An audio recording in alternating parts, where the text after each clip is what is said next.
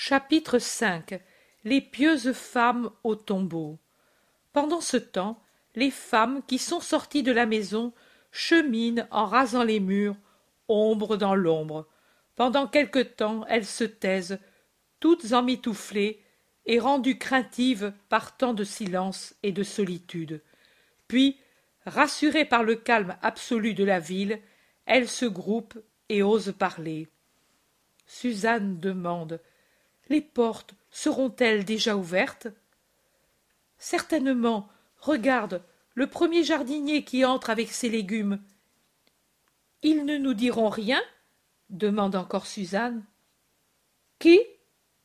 demande marie-madeleine. Les soldats à la porte judiciaire. Par là il y en a peu qui entrent et encore moins qui sortent. Nous donnerons des soupçons. Et avec cela ils nous regarderont. Ils verront cinq femmes qui vont vers la campagne. Nous pourrions être aussi des personnes qui après avoir fait la pâque vont vers leur village. Pourtant pour ne pas attirer l'attention de quelque mal intentionné pourquoi ne sortons-nous pas par une autre porte en faisant ensuite le tour en rasant les murs? Nous allongerions la route. Mais nous serions plus tranquilles prenons la porte de l'eau. Oh salomé si j'étais à ta place je choisirais la porte orientale. Plus long serait le tour que tu devrais faire. Il faut faire vite et revenir vite. C'est marie madeleine qui est si tranchante. Alors une autre mais pas la judiciaire. Sois gentille demandent-elles toutes c'est bien. Alors puisque vous le voulez passons chez jeanne. Elle a recommandé de le lui faire savoir. Si nous y étions allés directement on pouvait s'en passer. Mais puisque vous voulez faire un tour plus long passons chez elle. Oh oui à cause aussi des gardes qu'on a mis là. Elle est connue et on la craint. Marthe dit moi je dirais de passer aussi chez joseph d'arimathie. C'est le propriétaire de l'endroit mais oui faisons un cortège maintenant pour ne pas attirer l'attention. Oh quelle sœur craintive j'ai. Ou plutôt sais-tu marthe faisons ainsi. Moi je vais en avant et je regarde. Vous vous venez derrière avec jeanne. Je me mettrai au milieu du chemin s'il y a du danger et vous me verrez. Et nous reviendrons en arrière. Mais je vous assure que les gardes devant ceux-ci j'y ai pensé. Et elle montre une bourse pleine de pièces de monnaie. Nous laisserons tout faire. Nous le dirons aussi à jeanne tu as raison. Alors laissez-moi aller. Tu vas seule marie? Je viens avec toi dit marthe qui craint pour sa sœur. Non tu vas avec marie d'alphée chez jeanne. Salomé et suzanne t'attendront près de la porte à l'extérieur des murs et puis vous viendrez par la route principale toutes ensemble. Adieu. Et marie madeleine coupe tout autre commentaire possible en s'en allant rapidement avec son sac de baume et son argent dans son sein. Elle vole tant sa marche est rapide sur le chemin qui devient plus gai avec le premier rose de l'aurore.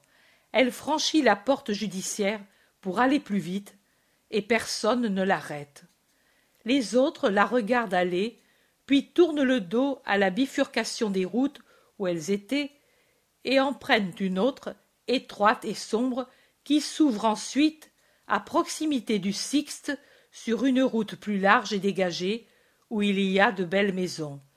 Elles se séparent encore. Salomé et Suzanne continuent leur chemin, pendant que Marthe et Marie d'Alphée frappent à la porte ferrée et se montrent à l'ouverture que le portier entr'ouvre.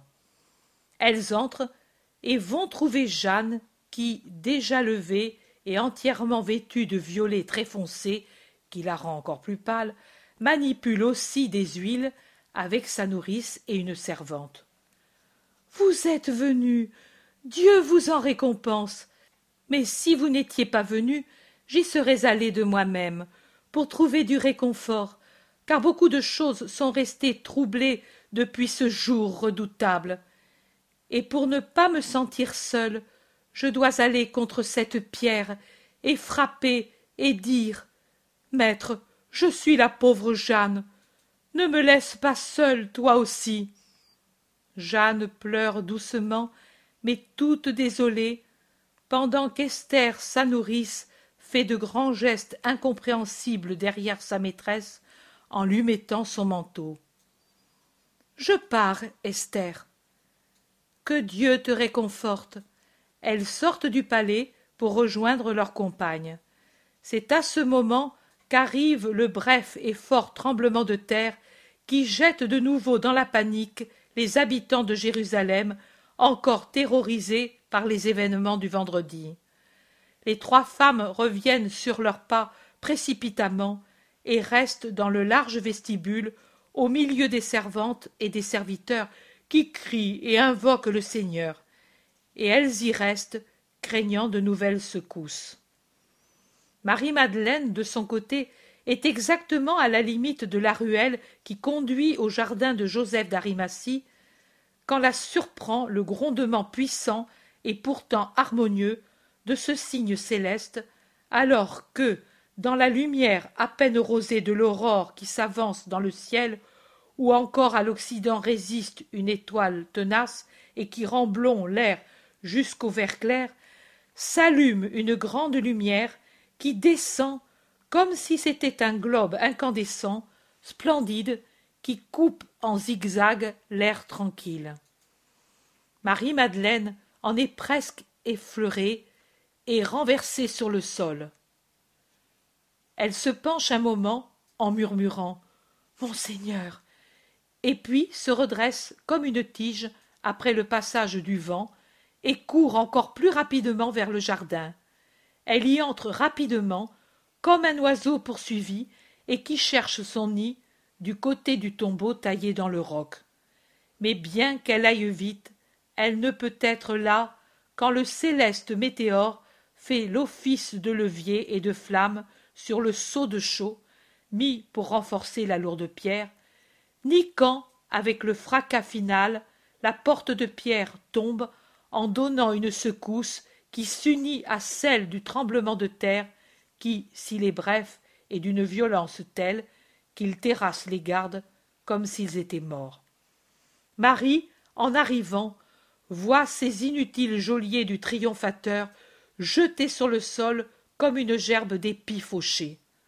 Marie-Madeleine ne rapproche pas le tremblement de terre de la résurrection.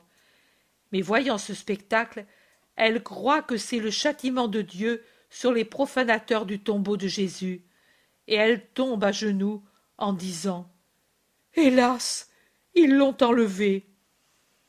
Elle est vraiment désolée, et elle pleure comme une fillette venue, sûre de trouver son père qu'elle cherche, et qui trouve au contraire la demeure vide. Puis elle se lève et s'en va en courant trouver Pierre et Jean.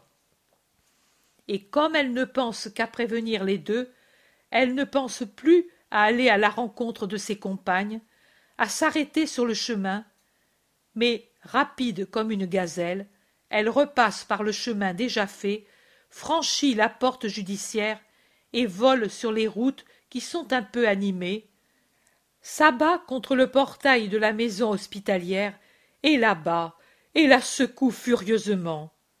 La maîtresse lui ouvre. Où sont Jean et Pierre? demande Marie-Madeleine haletante. Là Et la femme lui indique le cénacle. Marie-Madeleine entre, et dès qu'elle est à l'intérieur, devant les deux étonnés, elle dit à voix basse, par pitié pour la mère, et plus angoissée que si elle avait crié. Ils ont enlevé le Seigneur du tombeau. Qui sait où ils l'ont mis? Et pour la première fois, elle titube et vacille, et pour ne pas tomber, elle se raccroche où elle peut. Mais comment? Que dis-tu? demandent les deux. Et elle, haletante, je suis allée en avant pour acheter les gardes, afin qu'ils nous laissent faire. Eux sont là comme morts. Le tombeau est ouvert, la pierre par terre. Qui Qui a pu faire cela? Oh. Venez. Courons. Pierre et Jean partent tout de suite.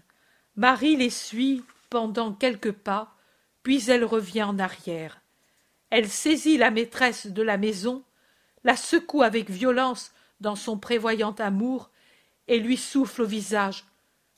Garde-toi bien de faire passer quelqu'un chez elle. Et elle montre la porte de la pièce de Marie. Rappelle-toi que c'est moi la maîtresse. Obéis et tais-toi. Puis elle la laisse épouvantée, et elle rejoint les apôtres qui, à grands pas, vont vers le tombeau. Suzanne et Salomé, pendant ce temps, après avoir quitté leurs compagnes et rejoint les murs, sont surprises par le tremblement de terre. Effrayées, elles se réfugient sous un arbre et restent là, combattues entre le désir violent d'aller vers le tombeau et celui de courir chez Jeanne. Mais l'amour triomphe de la peur et elles vont vers le tombeau. Elles entrent encore effrayées dans le jardin et voient les gardes évanouis. Elles voient une grande lumière qui sort du tombeau ouvert. Cela augmente leur effroi et finit de le rendre complet quand, se tenant par la main pour s'encourager mutuellement, elles se présentent sur le seuil et voient, dans l'obscurité de la chambre sépulcrale, une créature lumineuse et très belle qui sourit doucement et les salue de la place où elle est, appuyée à droite de la pierre de l'onction, dont la grisaille disparaît devant une si incandescente splendeur. Elle tombe à genoux, étourdie de stupeur. Mais l'ange leur parle doucement. N'ayez pas peur de moi. Je suis l'ange de la divine douleur. Je suis venu pour me réjouir de la fin de celle-ci. Il n'est plus de douleur du Christ, d'humiliation pour lui dans la mort. Jésus de Nazareth, le crucifié que vous cherchez, est ressuscité. Il n'est plus ici. Il est vide l'endroit où vous l'avez déposé. Réjouissez-vous avec moi. Allez, dites à Pierre et aux disciples qu'il est ressuscité et qu'il vous précède en Galilée. Vous le verrez encore là, pour peu de temps, selon ce qu'il a dit. Les femmes tombent le visage contre terre, et quand elles le lèvent, elles s'enfuient comme si elles étaient poursuivies par un châtiment. Elles sont terrorisées et murmurent Nous allons mourir. Nous avons vu l'ange du Seigneur. Elles se calment un peu en pleine campagne et se concertent. Que faire si elles disent ce qu'elles ont vu? On ne les croira pas. Si elles disent aussi de venir de là, elles peuvent être accusées par les Juifs d'avoir tué les gardes. Non, elles ne peuvent rien dire ni aux amis ni aux ennemis. Craintives, rendues muettes, elles reviennent par un autre chemin à la maison. Elles entrent et se réfugient dans le cénacle. Elles ne demandent même pas à voir Marie. Et là, elles pensent que ce qu'elles ont vu est une tromperie du démon. Humbles comme elles le sont, elles jugent qu'il n'est pas possible qu'il leur ait été accordé de voir le messager de Dieu. C'est Satan qui a voulu les effrayer pour les éloigner de là. Elles pleurent et prient comme des fillettes effrayées par un cauchemar. Le troisième groupe, celui de Jeanne, Marie d'Alphée et Marthe, vu qu'il n'arrive rien de nouveau, se décident à aller là où certainement leurs compagnes les attendent. Elles sortent dans les rues où maintenant il y a des gens apeurés qui commentent le nouveau tremblement de terre et le rattachent aux faits du vendredi et voient aussi des choses qui n'existent pas. Marie d'Alphée dit Il vaut mieux qu'ils soient tous effrayés. Peut-être les gardiens le seront aussi et ne feront pas d'objection. Et elles s'en vont rapidement vers les murs. Mais pendant qu'elles y vont, Pierre et Jean, suivis de Marie-Madeleine, sont déjà arrivés au jardin. Jean, plus rapide, arrive le premier au tombeau. Les gardes n'y sont plus, et l'ange n'y est plus. Jean s'agenouille craintif et affligé sur le seuil ouvert pour vénérer et recueillir quelque indice des choses qu'il voit. Mais il voit seulement entassés par terre les linges mis par-dessus le linceul. Il n'y est vraiment pas simon. Marie a bien vu. Viens entre regarde. Pierre tout essoufflé par la grande course qu'il a faite entre dans le tombeau. Il avait dit en route je ne vais pas oser m'approcher de cet endroit. Mais maintenant il ne pense qu'à découvrir où peut être le maître. Et il l'appelle aussi comme s'il pouvait être caché dans quelque coin obscur. L'obscurité à cette heure matinale est encore forte dans le tombeau auquel ne donne de la lumière que la petite ouverture de la porte sur laquelle fond de l'ombre jean et marie-madeleine et pierre a du mal à voir et doit s'aider de ses mains pour se rendre compte. Il touche en tremblant la table de l'onction et il voit qu'elle est vide. Il n'y est pas jean il n'y est pas. Oh viens toi aussi. J'ai tant pleuré que je n'y vois presque pas avec ce peu de lumière. Jean se relève et entre. Et pendant qu'il le fait pierre découvre le suaire placé dans un coin bien plié avec à l'intérieur le linceul soigneusement roulé. Ils l'ont vraiment enlevé. Les gardes ce n'était pas pour nous mais pour faire cela. Et nous l'avons laissé faire en nous éloignant. Nous l'avons permis. Oh où l'auront-ils mis? Pierre pierre maintenant c'est vraiment fini. Les deux disciples sortent anéantis. Allons femme tu le diras à la mère. Marie-madeleine dit moi je ne m'éloigne pas. Je reste ici. Quelqu'un viendra. Oh moi je ne viens pas. Ici il y a encore quelque chose de lui. Elle avait raison la mère respirer l'air où il a été c'est l'unique soulagement qui nous reste. Pierre dit l'unique soulagement. Maintenant tu vois toi aussi que c'était une folie d'espérer. Marie ne répond même pas. Elle s'affaisse sur le sol justement près de la porte et elle pleure pendant que les autres s'en vont lentement. Puis elle lève la tête et regarde à l'intérieur. Et à travers ses larmes elle voit deux anges assis à la tête et aux pieds de la pierre de l'onction. Elle est si abrutie la pauvre marie dans sa plus ardente bataille entre l'espérance qui meurt et la foi qui ne veut pas mourir qu'elle les regarde hébétée sans même s'en étonner. Elle n'a plus que des larmes la courageuse qui a résisté à tout en héroïne. Pourquoi pleures-tu femme? demande un des deux enfants lumineux car ils ont l'aspect de très beaux adolescents. Parce qu'ils ont emporté mon seigneur et je ne sais où ils me l'ont mis. Marie n'a pas peur de leur parler. Elle ne demande pas qui êtes-vous? Rien. Rien ne l'étonne plus tout ce qui peut étonner une créature elle l'a déjà subi. Maintenant elle n'est plus qu'une chose brisée qui pleure sans force ni retenue. L'enfant angélique regarde son compagnon et sourit et l'autre aussi. Et dans un éclair de joie angélique tous deux regardent dehors vers le jardin tout en fleurs avec les millions de fleurs qui se sont ouvertes au premier soleil sur les pommiers touffus de la pommeraie. Marie se tourne pour voir ce qu'il regarde et elle voit un homme très beau et je ne sais pas comment elle peut ne pas le reconnaître tout de suite. Un homme qui la regarde avec pitié et lui demande femme pourquoi pleures-tu?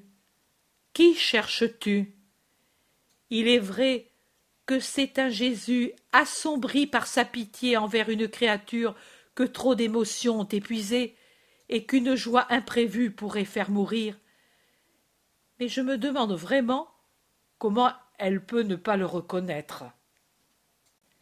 Et Marie-Madeleine, au milieu de ses sanglots, dit Ils m'ont pris le Seigneur Jésus. J'étais venue pour l'embaumer, en attendant qu'il ressuscite. J'ai rassemblé tout mon courage et mon espérance et ma foi autour de mon amour. Et maintenant, je ne le trouve plus. Et même, j'ai mis mon amour autour de ma foi, de mon espérance et de mon courage pour les défendre des hommes. Mais tout est inutile. Les hommes ont enlevé mon amour, et avec lui ils m'ont tout enlevé. Ô mon Seigneur, si c'est toi qui l'as emporté, dis-moi où tu l'as mis, et moi je le prendrai. Je ne le dirai à personne. Ce sera un secret entre toi et moi. Regarde, je suis la fille de Théophile, la sœur de Lazare, mais je reste à genoux devant toi pour te supplier comme une esclave. Veux-tu que je t'achète son corps? Je le ferai. Combien veux-tu? Je suis riche. Je puis te donner autant d'or et de gemmes qu'il pèse. Mais rends-le-moi. Je ne te dénoncerai pas. Veux-tu me frapper Fais-le. Jusqu'au sang, si tu veux. Si tu as de la haine pour lui, fais-la-moi payer. Mais rends-le-moi. Oh, ne m'appauvris pas de cette misère. Ô mon Seigneur, pitié pour une pauvre femme. Pour moi, tu ne le veux pas? Pour sa mère, alors. Dis-moi, dis-moi où est mon Seigneur Jésus. Je suis forte, je le prendrai dans mes bras, et je le porterai comme un enfant dans un lieu sûr.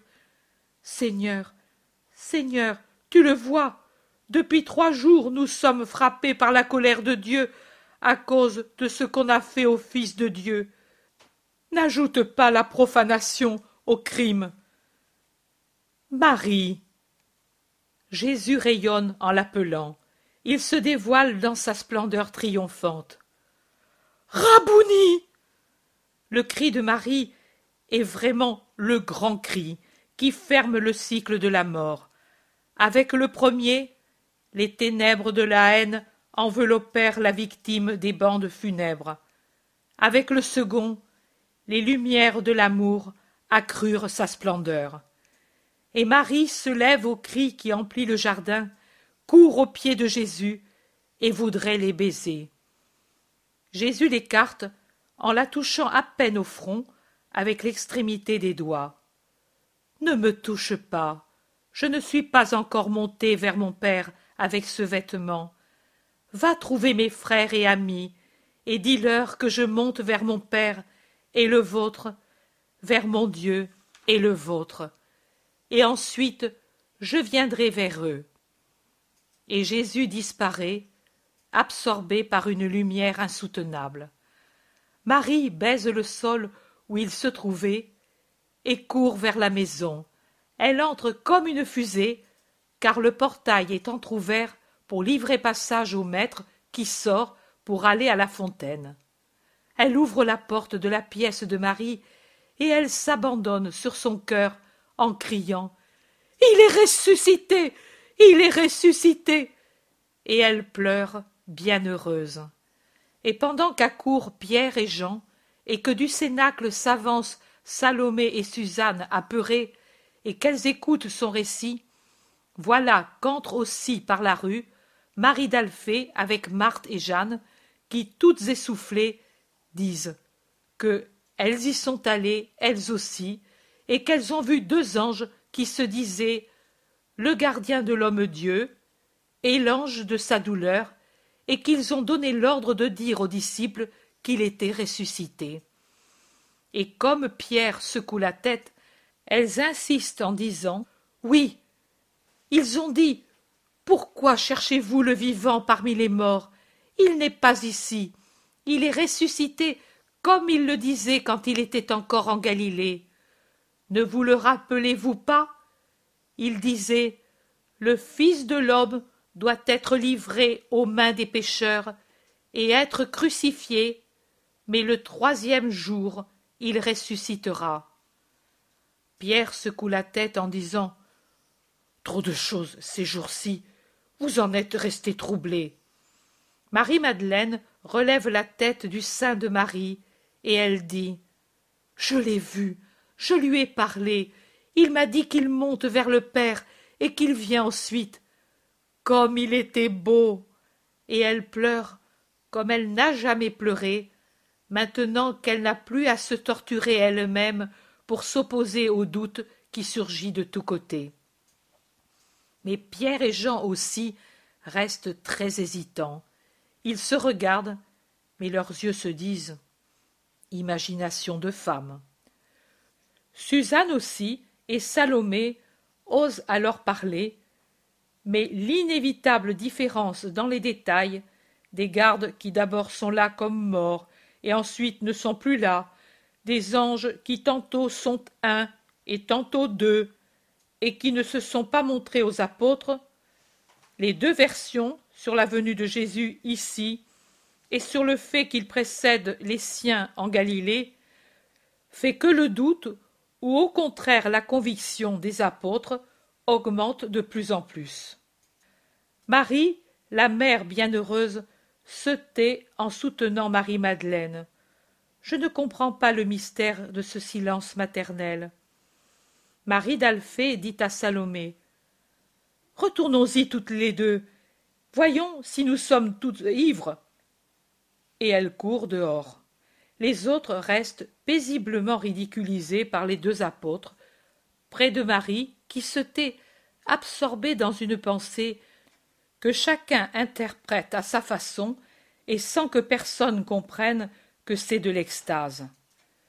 Les deux femmes âgées reviennent. C'est vrai, c'est vrai, nous l'avons vu.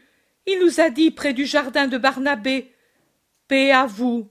Ne craignez pas.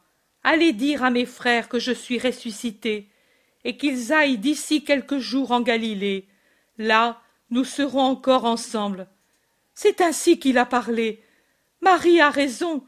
Il faut le dire à ceux de Béthanie, à Joseph, à Nicodème, aux disciples les plus fidèles, aux bergers. Allez, agir, agir. Oh, il est ressuscité. Elle pleure toute bienheureuse. Vous êtes folle, femme. La douleur vous a troublée. La lumière vous a semblé un ange. Le vent, une voix. Le soleil, le Christ. Je ne vous critique pas, je vous comprends, mais je ne puis croire qu'à ce que j'ai vu. Le tombeau ouvert et vide, et les gardes partis avec le cadavre volatilisé. Mais si les gardes eux-mêmes disent qu'il est ressuscité, si la ville est en émoi, et si les princes des prêtres sont fous de colère parce que les gardes ont parlé dans leur fuite éperdue, maintenant ils veulent qu'ils disent autre chose, et paient pour cela. Mais déjà on le sait, et si les Juifs ne croient pas à la résurrection, ne veulent pas croire, beaucoup d'autres croient. Hum. Les femmes. Pierre hausse les épaules, et il va s'en aller. Alors la mère, qui a toujours sur son cœur Marie-Madeleine, qui pleure comme un sol sous une averse, à cause de sa trop grande joie, et qui baise ses cheveux blonds, lève son visage transfiguré et dit une courte phrase. Il est réellement ressuscité. Je l'ai eu dans mes bras, et j'ai baisé ses plaies.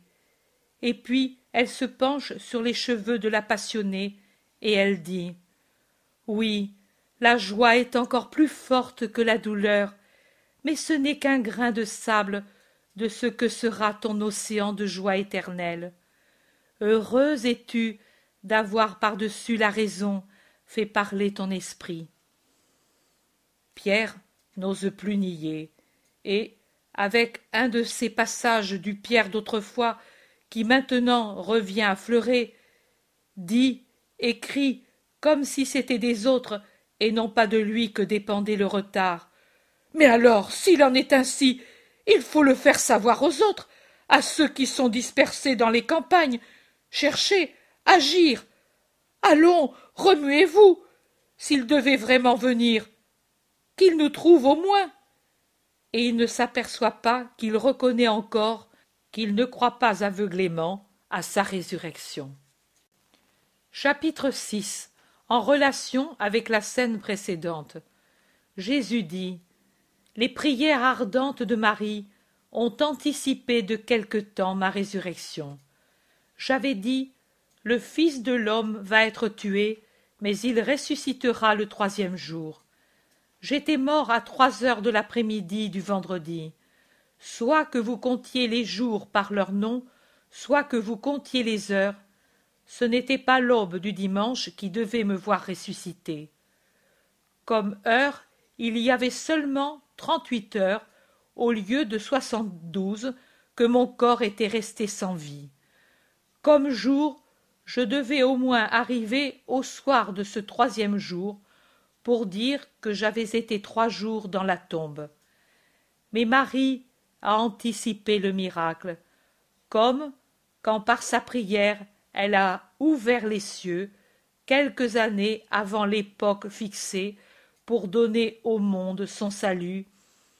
Ainsi maintenant, elle obtient d'anticiper de quelques heures pour donner du réconfort à son cœur mourant. Et moi, au début de l'aube du troisième jour, je suis descendu comme le soleil, et par ma splendeur, j'ai brisé les sceaux des hommes si inutile devant la puissance de Dieu. J'ai fait levier avec ma force pour renverser la pierre veillée inutilement de mon apparition.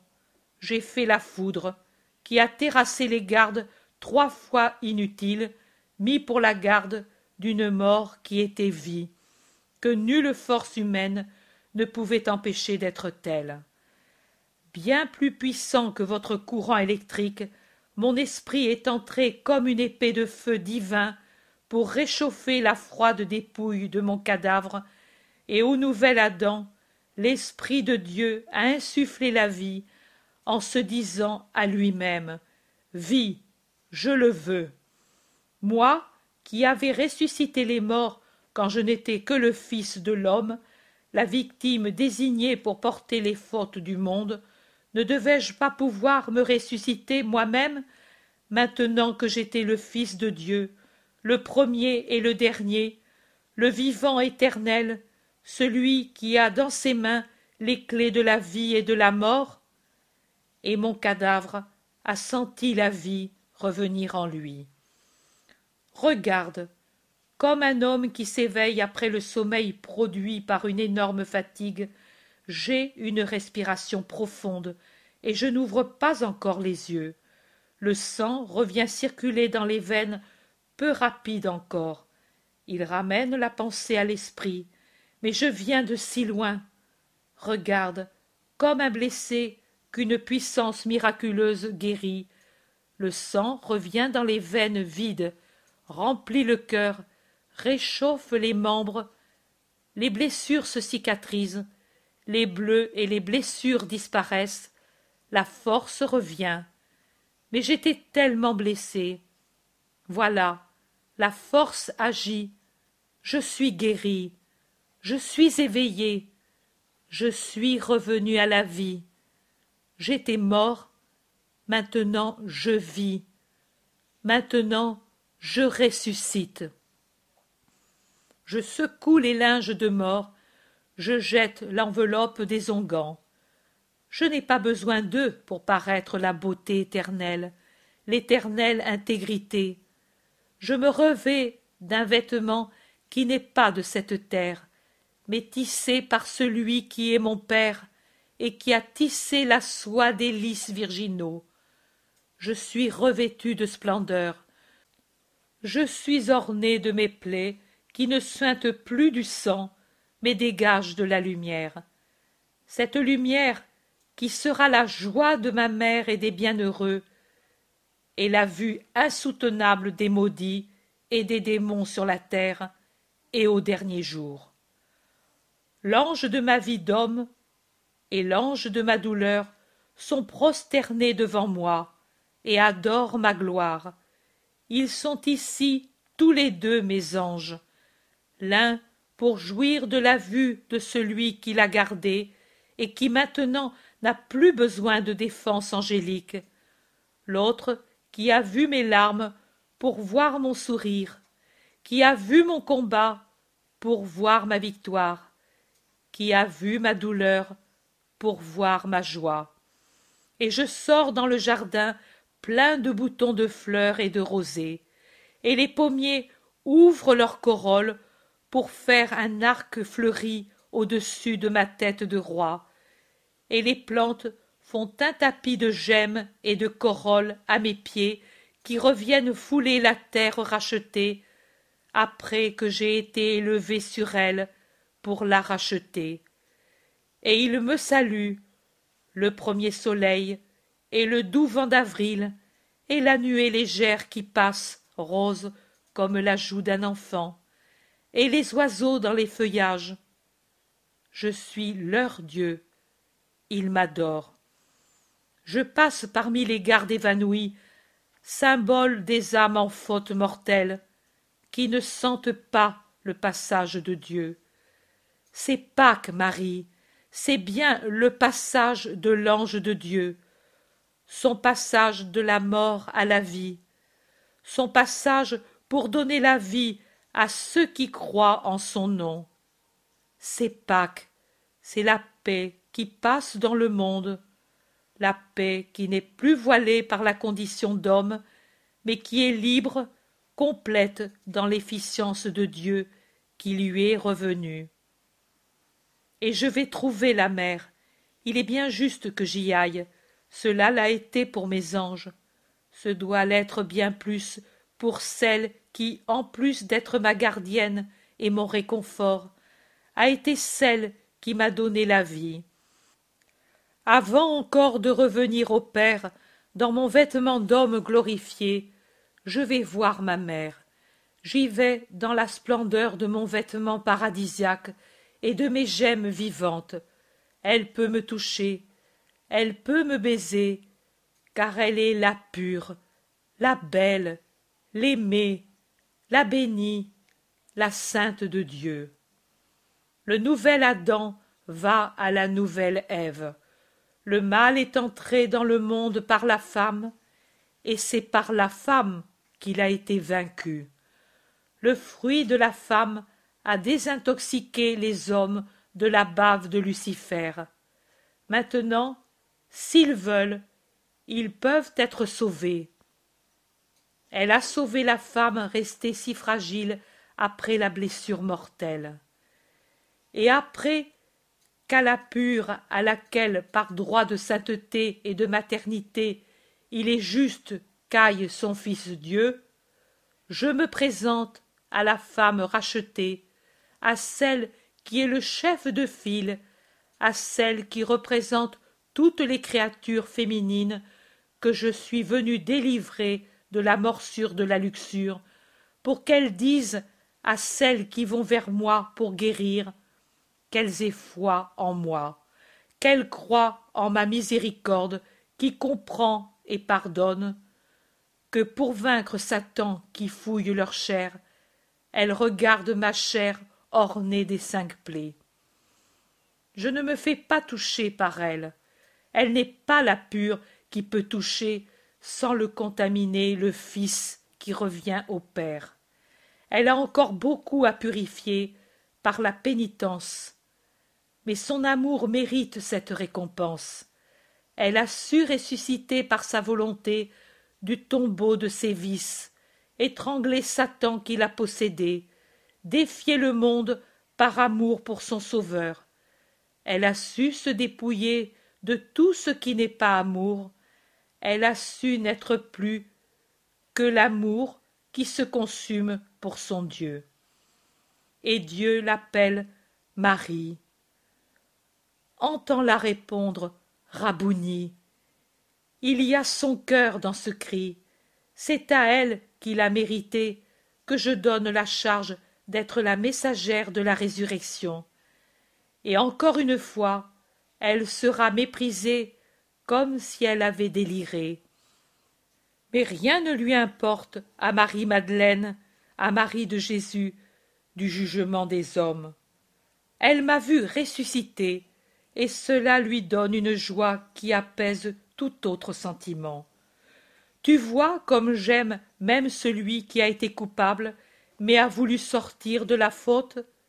Ce n'est même pas à Jean que je me montre d'abord, mais à Marie-Madeleine. Jean avait déjà eu de moi la qualité de fils. Il le pouvait avoir, car il était pur, et il pouvait être le fils non seulement spirituel, mais aussi donnant et recevant ses besoins et ses soins qui concernent la chair, à la pure et de la pure de Dieu. Marie-Madeleine l'a ressuscité à la grâce, à la première vision de la grâce ressuscitée. Quand vous m'aimez jusqu'à vaincre tout pour moi, je vous prends la tête et le cœur malade dans mes mains transpercées, et je vous souffle au visage ma puissance, et je vous sauve, je vous sauve, fils que j'aime. Vous redevenez beau, saint, libre, heureux. Vous redevenez les fils aimés du Seigneur. Je vous fais porteur de ma bonté parmi les pauvres hommes, les témoins de ma bonté envers eux, pour les rendre confiants en moi et en ma bonté. Ayez, ayez, ayez foi en moi, ayez l'amour, ne craignez pas, que vous rende sûr de l'amour de votre Dieu tout ce que j'ai souffert pour vous sauver. Et toi, petit Jean, souris après avoir pleuré.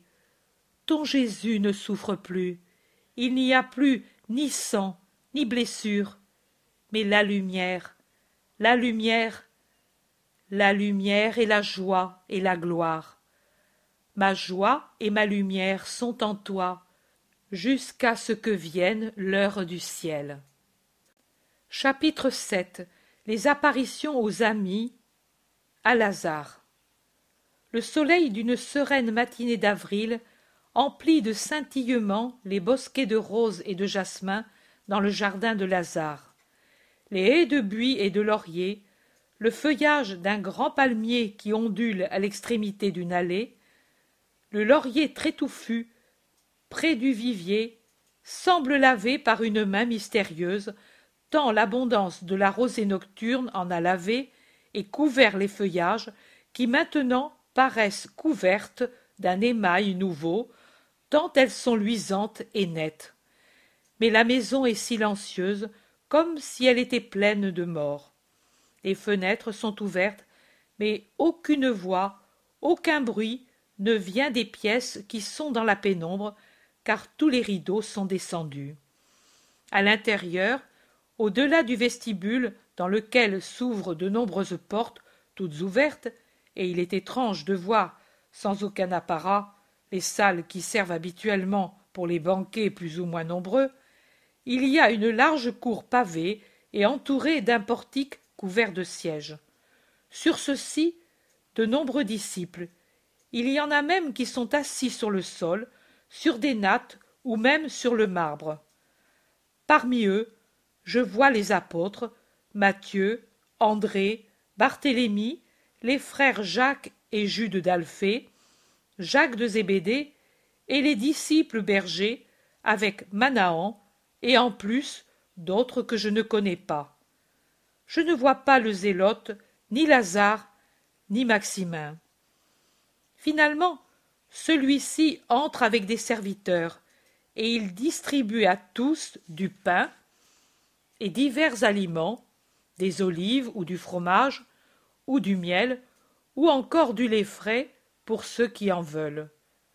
Mais ils n'ont guère envie de manger, bien que Maximin les invite à le faire. L'accablement est profond. En quelques jours, les visages se sont creusés, sont devenus terreux sous la rougeur des pleurs. Les apôtres, en particulier, et ceux qui se sont enfuis dès les premières heures, ont un air humilié, alors que les bergers avec Manahan sont moins accablés, ou plutôt moins honteux. Et Maximin est seulement virilement affligé. Le zélote entre presque en courant, et il demande. Lazare est-il ici? Non. Il est dans sa pièce. Que veux tu? Au bout du sentier, près de la fontaine du soleil, se trouve Philippe. Il vient de la plaine de Jéricho. Il est épuisé, et il ne veut pas avancer parce que, comme tous, il se sent pécheur. Mais Lazare le persuadera. Barthélemy se lève et il dit Je viens moi aussi. Ils vont trouver Lazare qui, quand on l'appelle, sort avec un visage déchiré de la pièce à demi obscure où certainement il a pleuré et prié.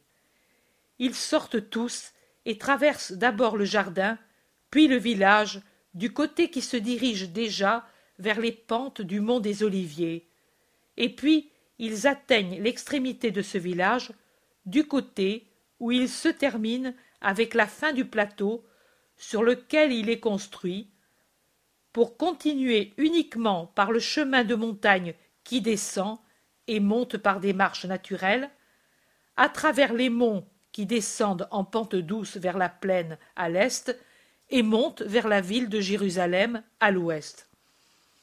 Là, il y a une fontaine avec un large bassin où certainement les troupeaux et les hommes se désaltèrent.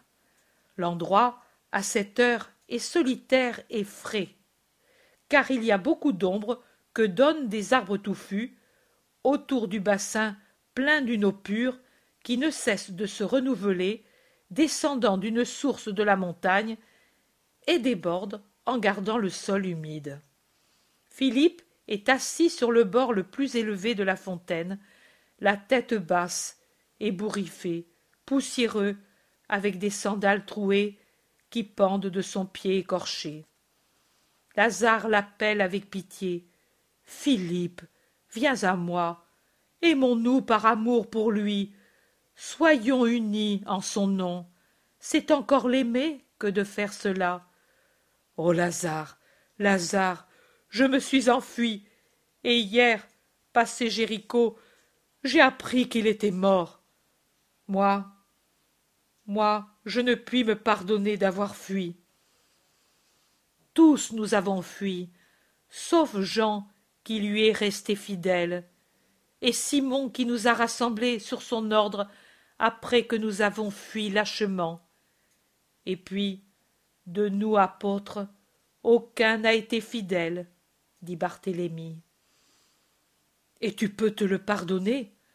Non, mais je pense réparer comme je puis, en ne tombant pas dans un abattement stérile. Nous devons nous unir entre nous, nous unir à Jean, connaître ses dernières heures. Jean l'a toujours suivi, répond à Philippe son compagnon Barthélemy. Simon le Zélote dit et ne pas faire mourir sa doctrine. Il faut la prêcher au monde, la garder vivante, elle au moins, puisque nous n'avons pas su pourvoir à temps pour le sauver de ses ennemis. Lazare dit avec assurance. Vous ne pouviez pas le sauver. Rien ne pouvait le sauver. Lui me l'a dit. Je le redis une autre fois. Tu le savais, Lazare? demande Philippe. Je le savais, cela a été pour moi une torture de savoir dès le soir du sabbat sa mort de lui, et de savoir dans les détails comment nous aurions agi. Barthélemy interrompt. Non, toi, non. Tu as seulement obéi et souffert. Nous, nous avons agi lâchement. Toi et Simon, vous avez été sacrifiés à l'obéissance.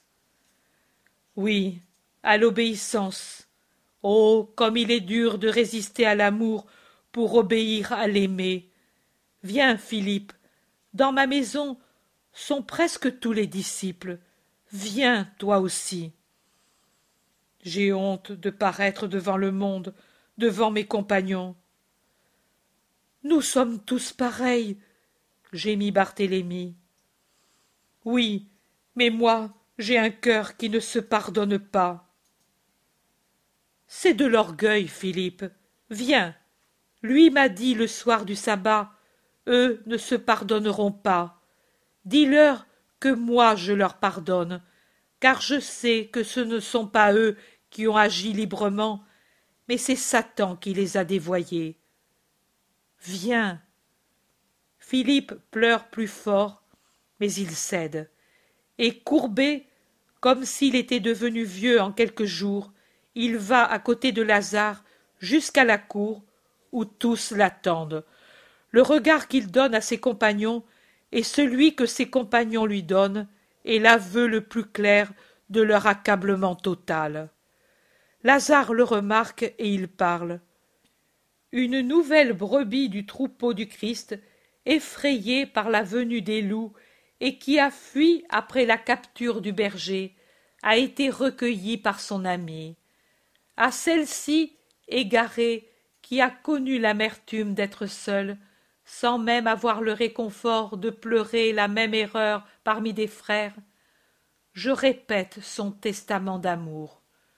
Lui, je le jure, en présence des cœurs célestes, m'a dit, avec tant d'autres choses que votre humaine faiblesse présente ne peut supporter, car vraiment ces choses sont d'une désolation qui me déchire le cœur depuis dix jours.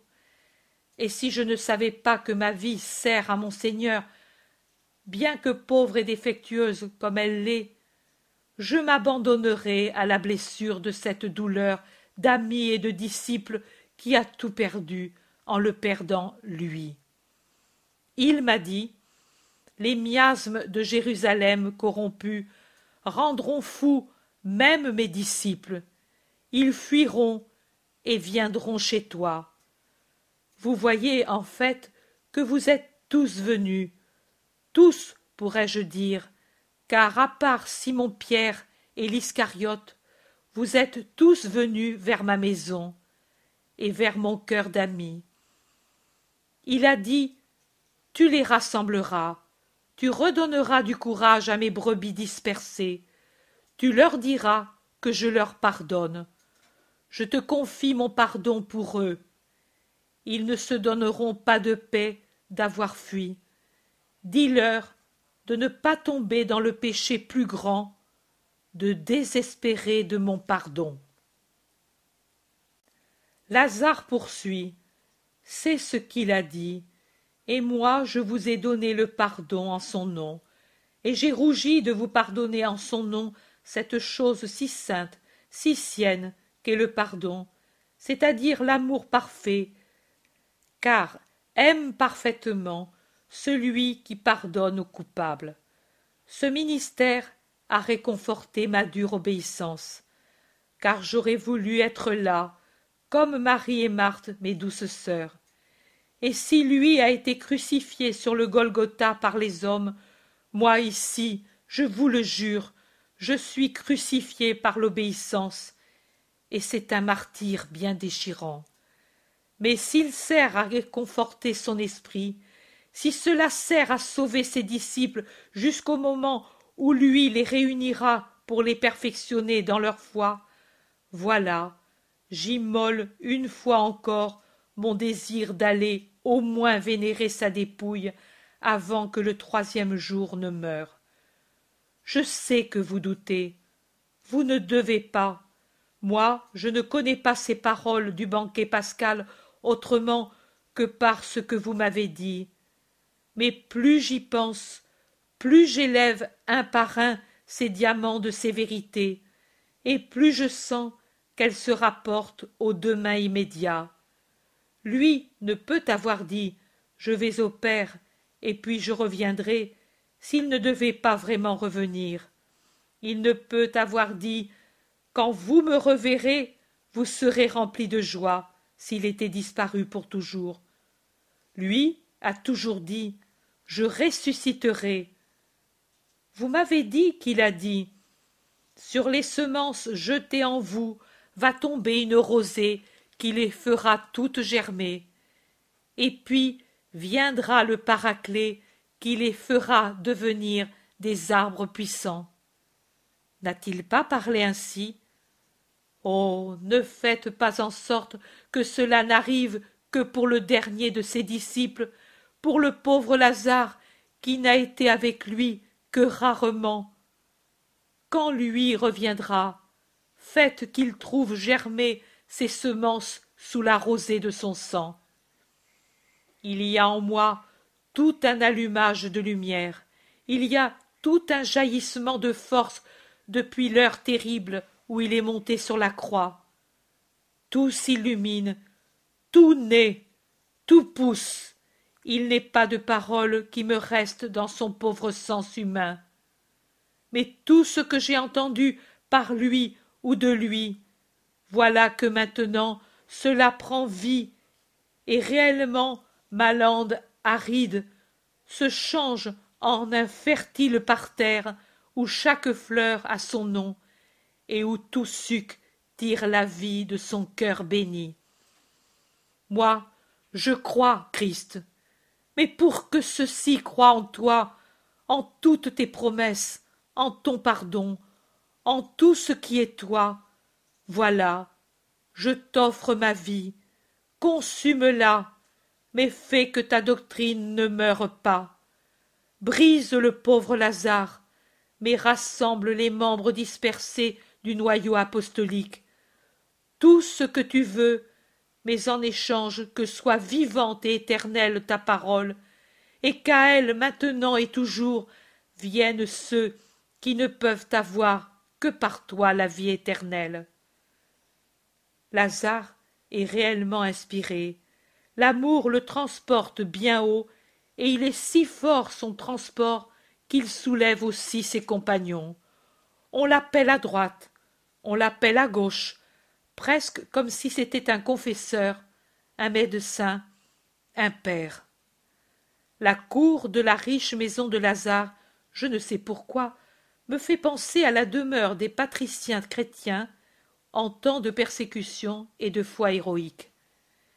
Il est penché sur Jude d'Alphée, qui ne réussit pas à trouver une raison pour calmer son angoisse d'avoir quitté son maître et cousin, quand quelque chose le fait se redresser brusquement. Il se tourne en regardant autour, et puis il dit nettement Je viens, Seigneur. Sa parole de prompte adhésion de toujours. Et il sort en courant, comme s'il suivait quelqu'un qui l'appelle et le précède. Tous se regardent étonnés et s'interrogent. Qu'a-t-il vu? Mais il n'y a rien. As-tu entendu une voix, toi? Moi, non. Et moi non plus. Et alors, Lazare est peut-être malade de nouveau. Peut-être il a souffert plus que nous, et il nous a donné tant de force à nous, lâches. Peut-être que maintenant il a été pris de délire. En effet, son visage est très altéré, et son regard était ardent quand il parlait. Serait-ce Jésus qui l'a appelé au ciel? En effet, Lazare lui a offert sa vie tout à l'heure. Il l'accueillit comme une fleur tout de suite. Oh. Malheureux que nous sommes. Et qu'allons nous faire maintenant? Les commentaires sont disparates et douloureux. Lazare traverse le vestibule, sort dans le jardin sans cesser de courir, souriant murmurant, et c'est son âme qui parle. Je viens, Seigneur. Il arrive à un bosquet de buis qui fait un asile vert, nous dirions un pavillon vert, et il tombe à genoux, le visage sur le sol, en criant Ô mon Seigneur Car Jésus, dans sa beauté de ressuscité, est sur le bord de ce coin de verdure, lui sourit et lui dit tout est accompli, Lazare. Je suis venu te dire merci, ami fidèle. Je suis venu pour te dire de dire aux frères de venir tout de suite à la maison de la Seine. Toi, un autre sacrifice, mon ami, par amour pour moi. Tu restes ici pour le moment. Je sais que tu en souffres, mais je sais que tu es généreux Marie, ta sœur, est déjà consolée, car je l'ai vue, et elle m'a vue. Tu ne souffres plus, Seigneur, et cela me dédommage de tous les sacrifices. J'ai souffert de te savoir dans la douleur et de ne pas y être. Oh. Tu y étais. Ton esprit était au pied de ma croix, et était dans l'obscurité de mon tombeau. Tu m'as appelé plus tôt, comme tous ceux qui m'ont totalement aimé des profondeurs où j'étais. Maintenant, je t'ai dit, Viens, Lazare, comme au jour de ta résurrection. Mais toi, depuis de longues heures, tu me disais, Viens. Je suis venu, et je t'ai appelé pour te tirer, à mon tour, du fond de ta douleur. Va. Paix et bénédiction à toi, Lazare. Crois dans mon amour. Je reviendrai encore. Lazare est toujours resté à genoux sans oser faire un geste. La majesté du Seigneur, bien que tempérée par l'amour, est telle qu'elle paralyse la manière d'agir habituelle de Lazare. Mais Jésus, avant de disparaître dans un tourbillon de lumière qui l'absorbe, fait un pas et effleure de sa main le front fidèle. C'est alors que Lazare se réveille de sa stupeur bienheureuse.